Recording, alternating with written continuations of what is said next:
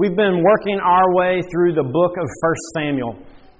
And uh, one of the things that we've seen, that the, the reason the book of 1 Samuel was given to God's people is so that God's people would always put their hope and trust, their obedience to be given to the King, the deliverer, the Savior of God's own choosing.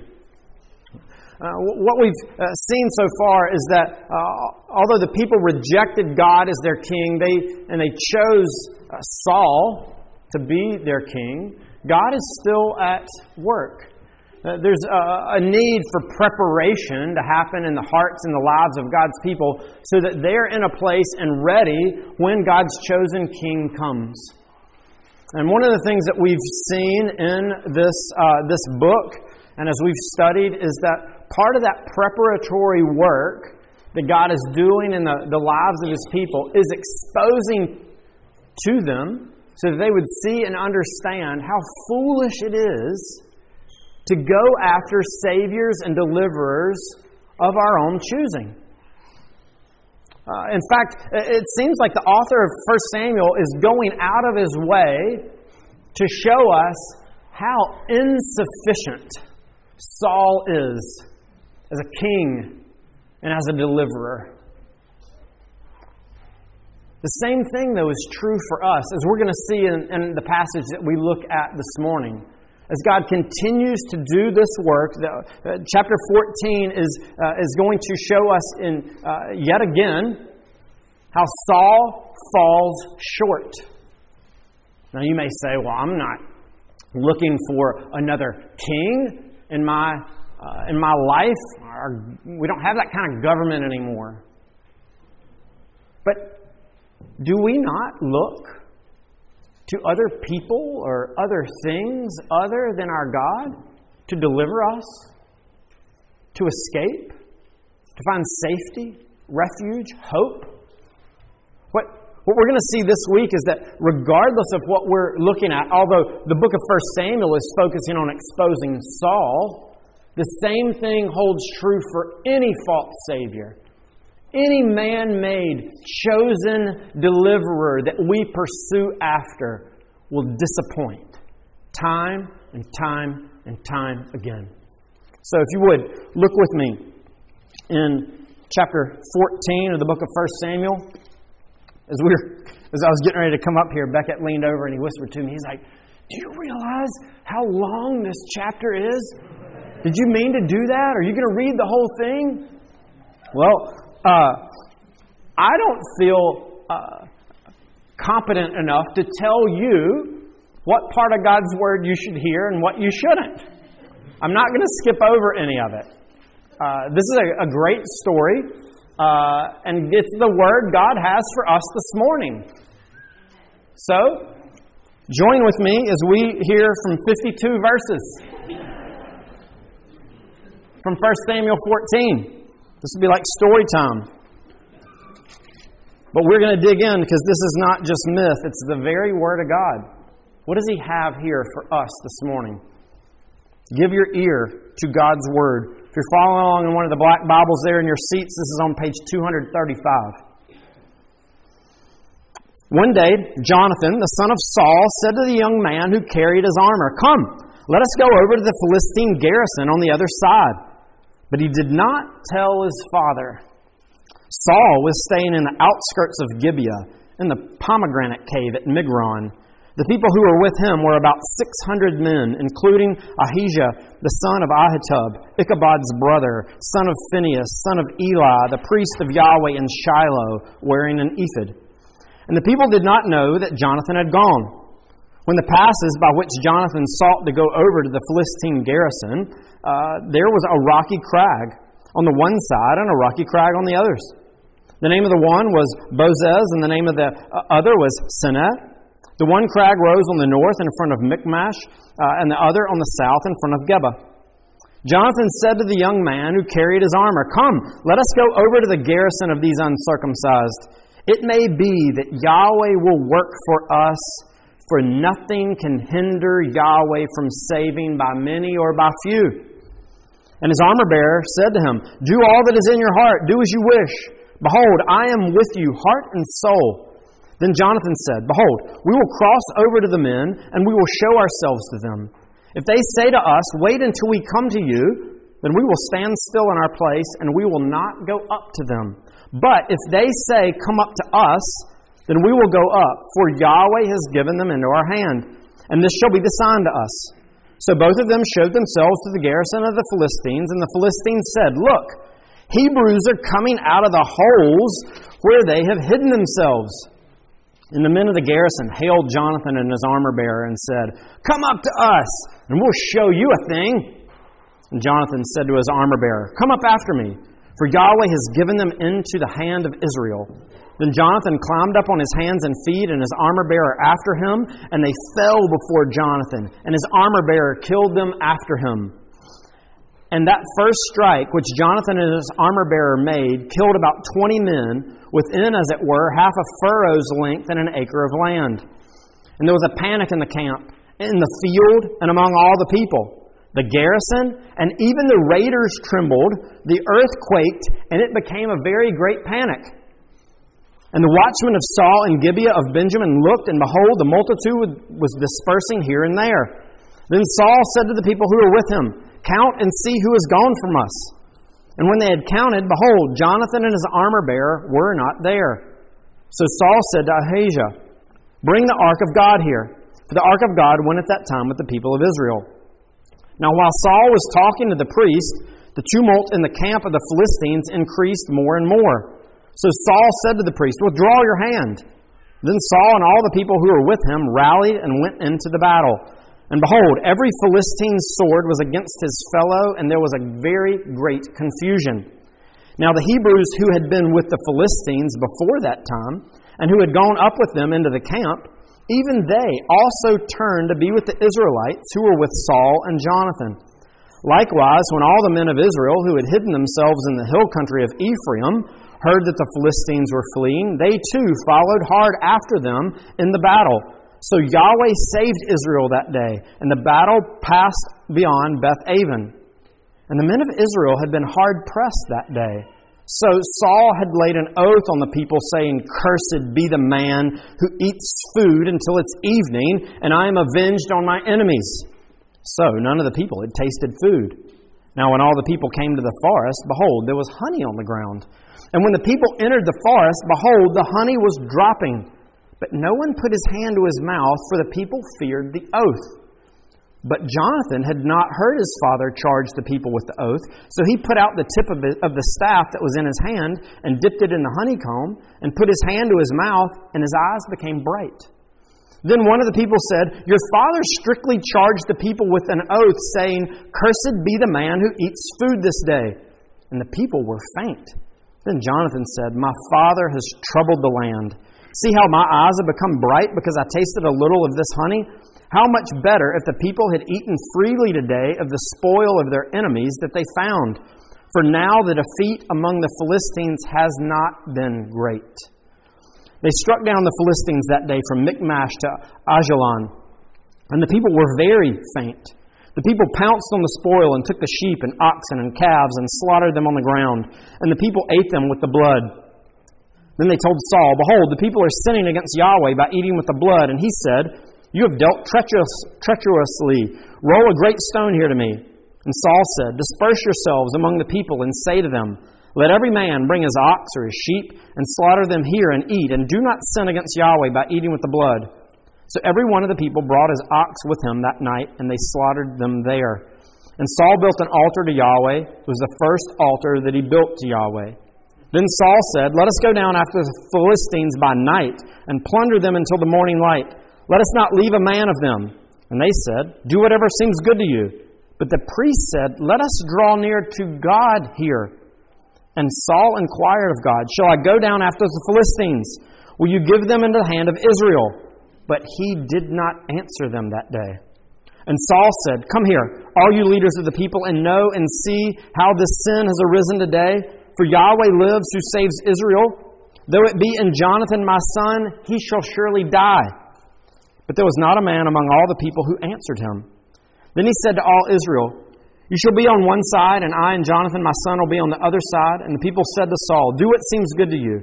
Therefore Saul said, O Yahweh, God of Israel, why have you not answered your servant this day?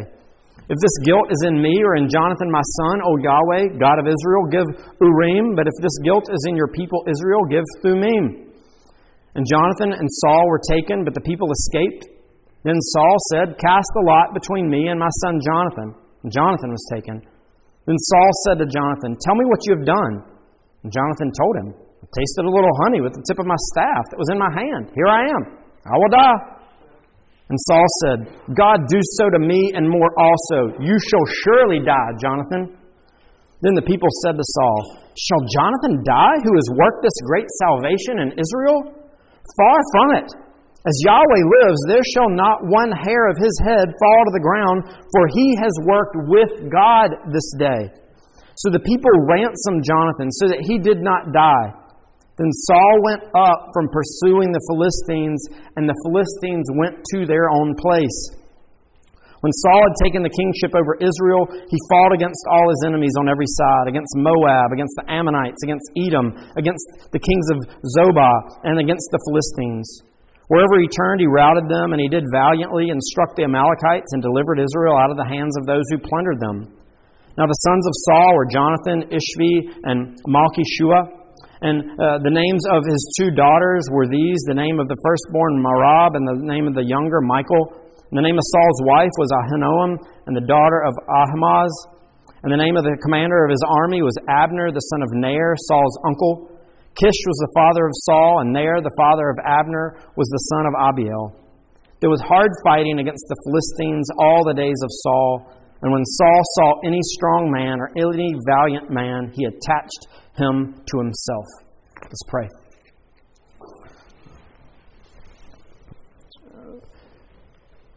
Father, just like Israel, we continue to need your work in our hearts and our lives. Uh, we are too prone uh, to chase after man made and deliverers of our own choosing. We pray now, uh, just as you are at work in your people uh, in the book of 1 Samuel, that you would be at work now among us. Holy Spirit, accomplish your purposes in this word. Turn our hearts fully to cling and hope and rest in Jesus, the King of God's choosing. In Christ's name we pray. Amen.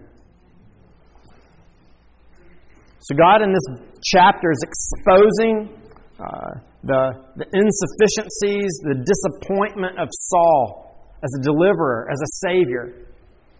And we've already, as I've already said, this is uh, also going to be true of any man made, chosen savior or deliverer. Here we want to look at a few things that we see that God is exposing that's true of Saul, but is true of man chosen deliverers or saviors in general. Um, first, uh, let, us look and see what this chapter tells us. How do deliverers of our own choosing, how do they deal with our enemies? Notice here, Saul does a very poor job of dealing with the enemies that face God's people. Uh, we, we can see in the, in the beginning of this chapter that there's a comparison and a contrast that's going on between Jonathan and Saul. Notice even how the first verse starts. Remember, it tells us that uh, one day Jonathan, the son of Saul, said to his young man who carried his armor, this is in verse 1, Come, let us go over to the Philistine garrison on the other side. But he didn't tell his father. Jonathan is ready to continue what God had initially called Saul to do to attack the Philistines, to bring deliverance from his people. Jonathan, yet again, is ready to do this. He did it the first time. What Saul was to do to attack the garrison at Gibeah, the Philistines mounted and were ready to attack and engage Israel. Jonathan's ready to do it again. But what do we find Saul doing? Notice verse 2. Saul was staying in the outskirts of Gibeah in the pomegranate cave at Migron. Remember what we heard before? In fear, how the people were responding? They were jumping into any hole or bucket or barrel or cave they could find. Some of them even crossed the river and fled to get as far away from the Philistines as possible.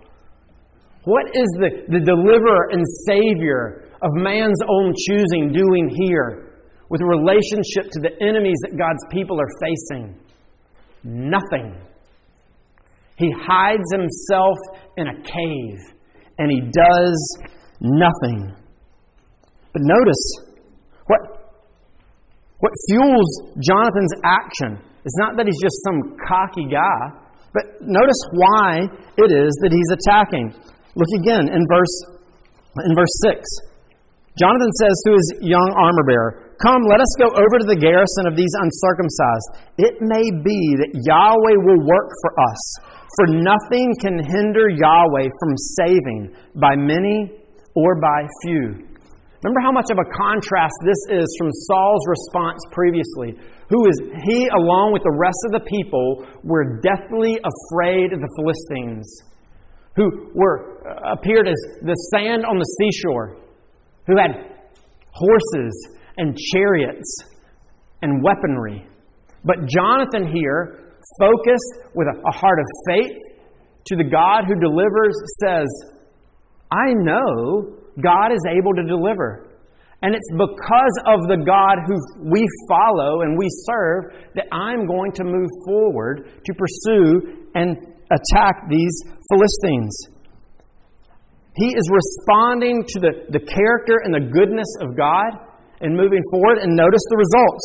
From verses 13 to 15, what we see is there's great success. So much so that it, it, it actually recounts. Uh, all uh, that the Philistines were, were uh, mustering up as they sent out raiders, as all of their military assembled. Notice the work that God does in response to what Jonathan has done. Uh, it says, uh, There was a great panic in the camp in verse 15, in the field, and among all the people. The garrison and even the raiders that had gone out, they trembled, the earth quaked, and it became a very great panic. God is working and moving. But notice Saul's response in contrast to Jonathan. Saul's been hiding in the cave the whole time. When does Saul finally decide to move forward and begin to attack and deal with the enemies? It's not until success seems almost guaranteed. Uh, if we uh, look down in verses 16 through 20, uh, it's not until Saul sees all of this going on that is being accomplished that he finally says, uh, All right, let's get the troops together and let's go in and battle. He, he's not concerned. His focus isn't on dealing with the enemies of God's people. And even notice how the people describe what Jonathan is doing in contrast to uh, to Saul. Look in verse 45. The people said to Saul, Shall Jonathan die who worked, who worked this great salvation in Israel? This is how it's described of Jonathan. And even as it goes forward, he's even described as one who has worked with God this day. Saul is in complete contrast to that we see in verses 47 to 48, it's not as if uh, Saul was never effective. There were times where he did bring some deliverance and some victory before the people of God. But notice here in this situation what happens. They're on the cusp of a great victory. God is destroying the Philistines before them. Saul, their king, realizing and seeing what God is doing, should have taken steps to move forward and to take care of the enemy facing God's people. But what does he do? Look in verse 46. Then Saul went up from pursuing the Philistines, and the Philistines went to their own place. He stopped. He didn't follow through. He did not bring deliverance and victory to the people and the enemies they were facing. In fact, that shows up in verse 52 as it summarizes Saul's reign. Remember, what he was called to do is to deliver the people from the Philistines. But verse 52 says, There was hard fighting against the Philistines all the days of Saul. And when Saul saw any strong man or any valiant man, he attached him to himself. Saul had the strongest man of all, the Lord God of Israel. Yet he's focused on drawing these warriors to his side, but the whole time never addressing and dealing with the enemies that face his people. The enemies that the people chose Saul to deliver them from. We want a king who will deliver us. We want a king who will fight our battles for us. But what do we see? Man chosen deliverers do not bring you salvation from your enemies. The same is true for us. Our, enemies, even for the church in Ukraine, is not flesh and blood. It's not weapons. It's not artillery. It's not soldiers. The scriptures tell us that our greatest enemies are spiritual. We're facing spiritual warfare. We even talked about this a few weeks ago that for us as God's people, the greatest conflicts that we are engaged in are against uh, the world, the flesh, and the devil. Our, our, our, sin that is, that is in us, what is separated and keeping us from God, the assaults and the attacks of the evil one against God and His people. What chosen deliverer can you look to right now that can save you from your sin, that can protect and deliver you ultimately from the assaults of the devil, or from the influences and the attacks and the persecution of this world. No deliverer, no person, no substance, no change of circumstances. There is only one. Only one sufficient to deliver and save you from your enemy. And that is the Lord Jesus. Flip over to Romans chapter 8. Listen to what Paul, one of Jesus' authorized spokespersons, says about Christ's work, God's chosen deliverer and king, how sufficient his salvation is what his deliverance looks like against enemies. Look in verses 31 through 39. What then shall we say to these things? If God is for us, who can be against us? That actually is a great summary of Jonathan's profession of faith before that battle. The Lord God of Israel is on our side. Who does it matter is against us? As he goes on, He who did not spare his own son, but gave him up for us all, how will he not also with him graciously give us all things? Who shall bring any charge against God's elect? It is God who justifies. Who's to condemn? Christ Jesus is the one who died. More than that, who was raised, who is at the right hand of God, who indeed is interceding for us. Who shall separate us from the love of Christ? Shall tribulation, or distress, or persecution, or famine, or nakedness, or danger, or sword? Any of those things stated there, do you fear? Are there any of those things stated there that you long for salvation and deliverance? Anything stated there that right now you're looking for anyone or anything to escape this kind of struggle in your life? Listen to what the scriptures say about Jesus. As it is written, For your sake we are being killed all day long. We are regarded as sheep to be slaughtered. Will anything separate us? No, Paul says. In all these things we are more than conquerors. Saul was inefficient, but in Jesus we become more than conquerors. It's like Paul didn't have enough language to describe and say, You're not just victorious, you're more than victorious. Through him who loved us. For I am sure that neither death, nor life, nor angels, nor rulers, nor things present, nor things to come, nor powers, nor height, nor depth, nor anything else in all creation will be able to separate us from the love of God in Christ Jesus our Lord. Do you believe that? Do you believe that Jesus is that sufficient of a Savior to deliver you from all of your enemies sufficiently, forever so that nothing will ever separate you from Him? This is the, the kind of deliverer that God chooses to provide for His people.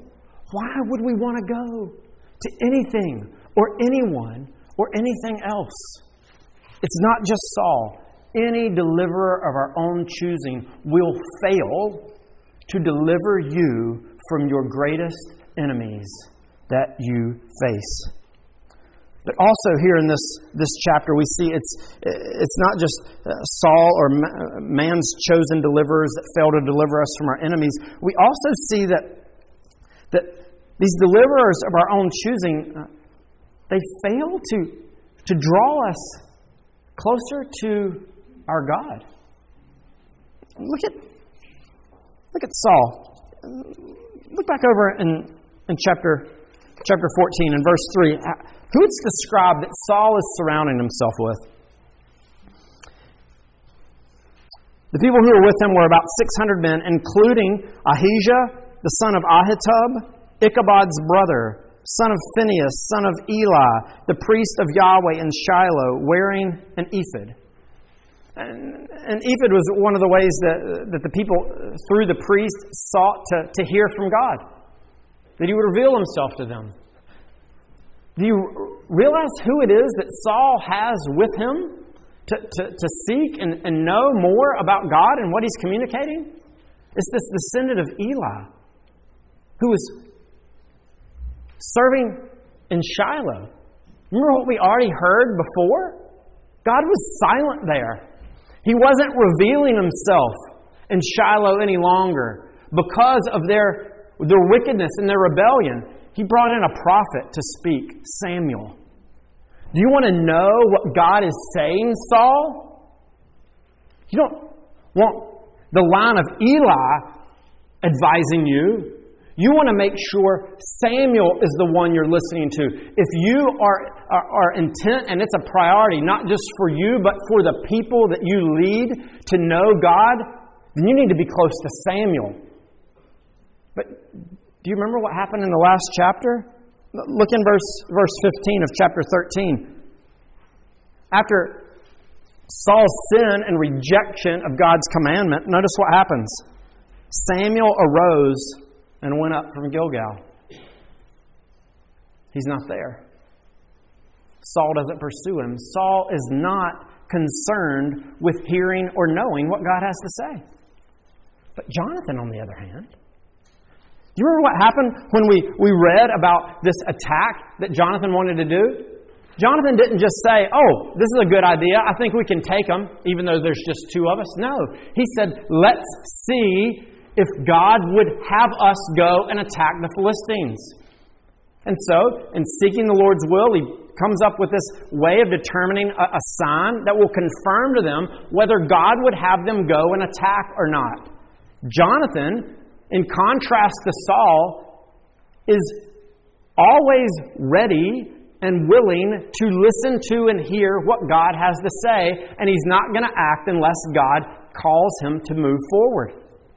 Saul, on the other hand, it, it, was interesting. When he, when he didn't know what was going on with all of the craziness in the camp, down in verses uh, 16 and following, they're looking and seeing what's going on. And, and then it says in verse 18 So Saul says to Ahijah, Bring the ark of God here. For the ark of God went at that time with the people of Israel. Now, there, there's uh, some question of whether that the word that's there that says ark should be translated or understood to be designating the ark or the ephod that the priest was wearing. Either way, we've already seen the people have tried to use the ark uh, uh, before in a, in a wrong way. Uh, but here, notice, uh, Saul is here at least trying to seek what God would have him to do. Kind of. You notice what happened? It says, Bring the ark here. So, as in verse 9, 19, now Saul was, while Saul was talking to the priest, the tumult in the camp of the Philistines increased more and more. So Saul said to the priest, Withdraw your hand. And then Saul and all the people with him uh, rallied and they went into the battle. Saul doesn't care to actually listen and hear from God. He begins, but he cuts the priests off in the middle. Oh, From my perspective, the circumstances have changed. I don't think I really need God as much anymore. It looks like we're winning and doing okay, so he fails to listen and hear if God would even speak. And in fact, later on, it actually comes up and it confirms that. In verses uh, 36 and 37, when Saul yet again tries to go out and uh, attack the Philistines, he's ready to go do it in verse 36. But it's the priest who says, Hold on, let us draw near to God. It's not Saul's initiative, it's the priest. And then when he, they do, God doesn't answer him. Because the Lord is already showing us Saul is not one whose heart desires to hear from God. He's not one who desires to lead and direct God's people into a closer relationship with Him. Uh, that's why, in contrast, as, as Jonathan is described, Jonathan is described in verse 45 as one who worked with God, unlike Saul. Uh, as, as you think about uh, deliverers or saviors that you're pursuing after, that you're hoping in, of your own choosing, how do those people or those things or those situations affect your relationship with the Lord? Is that person, that relationship that you're pursuing, the one who you think will deliver you from your loneliness, from your feelings of, of in, uh, uh, insignificance, of one who will give you attention? Are they directing you closer to the one living and true God? What about that, the, the substance that you pursue so that you will forget, so that your, your heart, your emotions, and your mind will be numbed. Does that draw you into a closer relationship with the Lord? No. There, there is only one. There is only one who will bring us into a relationship with our God, who will cause us to move in righteousness and holiness and dependency and the one living and true God, and that is the King and the deliverer of God's own choosing. Look in Matthew chapter 11. Listen to what that King says. At the end of chapter 11 and verse 27. All things have been handed over to me by my Father, and no one knows the Son except the Father, and no one knows the Father except the Son and anyone to whom the Son chooses to reveal him. It is only Jesus. It is only through Jesus, the one who always, totally, and completely was focused on the will of his Father, who always perfectly lived a life of righteousness and trust and obedience. The one whom, when we seek him, will lead us and bring us to our God. There is no one or no thing that you, per, you pursue that will be able to do what Jesus does. He is the only one, the one designated by the Father. If you were created for a relationship with your God, then for the deliverer that you're hoping in to be sufficient, to be worth your hope, it must he must bring you, restore you into a relationship with your Creator. And the only one who can do that is the man of God's own choosing. Lastly, let's examine and see how do deliverers of our own choosing, how do they rule over us? You notice, again, contrasting Jonathan and Saul. In chapter 14, do you notice the way that the armor bearer responds to Jonathan? He's very loyal. He, he trusts Jonathan. Wherever Jonathan leads, because of the way that Jonathan cares for him, my heart is with yours, he says. But the, the people of Israel, we've already seen, they would rather hide in a barrel than follow Saul. In fact, we saw later in, in chapter uh, 14 this morning already, some people said, you know what? I would rather go ahead and go follow and give my allegiance to the Philistines than to follow Saul. He doesn't instill and enlist the confidence of his people. They're beginning to see, as he is exposed to, uh, to be insufficient, that they're not following him.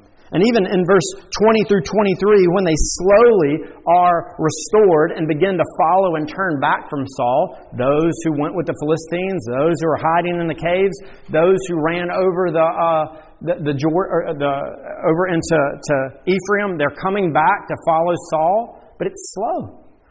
But notice why everybody is slow to follow Saul. Now, it's it's interesting to, to see, as, to compare Jonathan's, uh, how he responds in the result of his actions among the people, and Saul's response. Remember, Saul, because the people were fearful, the people were hard pressed, it tells us in verse 26, Saul threatens them. They're not willing to follow me. They're struggling. They're fearful. I know what I'll do. I'll threaten them with death. That's what he does in verse 24. In fact, that comes up over and over again. It's mentioned multiple times as Saul talks about this curse, this, this, this oath that he's taken. That anyone who eats will die, even if it's Jonathan. And the result of that leadership over and over, it tells again and again that the people are either fearful or they're faint. They don't thrive under his leadership. They thought that he would bring them deliverance and life, but what does he do? He brings them suffering and pain. Jonathan, on the other hand, do you notice what happened? When he tasted the honey, his eyes brightened. Jonathan even looks at his father's leadership and he says this in verse 29 My father has troubled the land. See how my eyes have become bright because I tasted a little of this honey? How much better if the people had eaten freely today of the spoil of their enemies that they found? For now the defeat among the Philistines has not been great. Saul's leadership, the, the, the saviors of our own choosing, instead of bringing life, they bring enslavement, imprisonment, faintness. They rob us of flourishing. Saul here, even if we look at it, who is he more eager to kill? Saul is more eager to kill people under his own care and his very son than to go and attack the Philistines who are the enemies of God's people. In the end, the deliverer of our own choosing doesn't care about us. It'll result in less life. Does that sound familiar? Think about the deliverers that you have chosen in the past. Think about that substance that you really thought would deliver you from your anxieties and your fears and your struggles. And at first, it really did seem to numb everything and you felt like you could escape. But the more you go to it, the more the, the, the fallout becomes, the, the more the withdrawals affect you. Your life is struggling, your relationship is struggling, physically, you are suffering, and now you are imprisoned and a slave to the very thing you thought would bring you life and salvation and deliverance. That's the way it is with man chosen deliverers and saviors. What about that job that you're pursuing? Because won't status and success and more money, isn't that exactly what you and your family need? What will make your life better for all of you to thrive? It sounds like it. That's the world's talk. But how's that going for you? Working and killing yourself to make that money, to get that promotion. The hours upon hours, is this taking you away more from your family, from your church? For everything that you're pursuing. Now you are enslaved to the very thing you thought would bring you life. Your marriage is suffering, your children are suffering, and your relationship with the Lord is suffering. There is only one who will bring you life and fullness. Listen to what your king says. Again, from Matthew chapter 11. Come to me, all who are labor and are heavy laden, and I will give you rest. Take my yoke upon you and learn from me, for I am gentle and lowly in heart, and you will find rest for your souls. For my yoke is easy and my burden is light. The way Jesus rules over and cares for you, his people, will result not just in your salvation, but your flourishing, ultimate rest. This is your king. Why? Why would you want to choose and go after a deliverer of your own choosing when it is Jesus that God has provided for you? May we, as God's people, see that saviors of our own choosing will not deliver us from our enemies, they will not bring us closer to God, and they will not bring us life that is only found in Christ. Let's pray. Father, we thank you for your goodness and your grace to us. We thank you for the provision of Jesus. We thank you for 1 Samuel 14 uh, and this instruction to us. We pray that you would open up our eyes that we might see and know that Jesus and only Jesus is sufficient for all that we need. In Christ's name, amen.